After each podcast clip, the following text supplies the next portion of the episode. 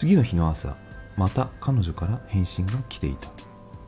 そんなたわいもないメールに対して俺は SNS に「いいね」をするかのように淡々と返事をしていた。1ヶ月が経った頃ついに彼女の本性が出たメールが来たのだ。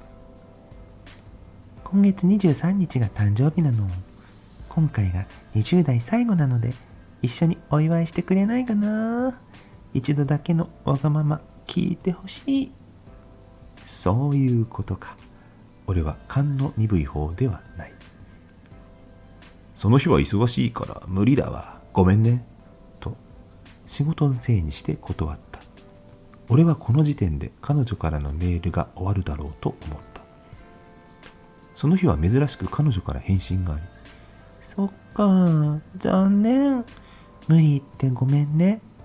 といつもなら絵文字やスタンプでいっぱいのメールだが初めて文字だけのメールだった。俺はそのメールに対して「こっちこそごめん」といつものように簡素な返事をした。その日彼女からの返信はなかった。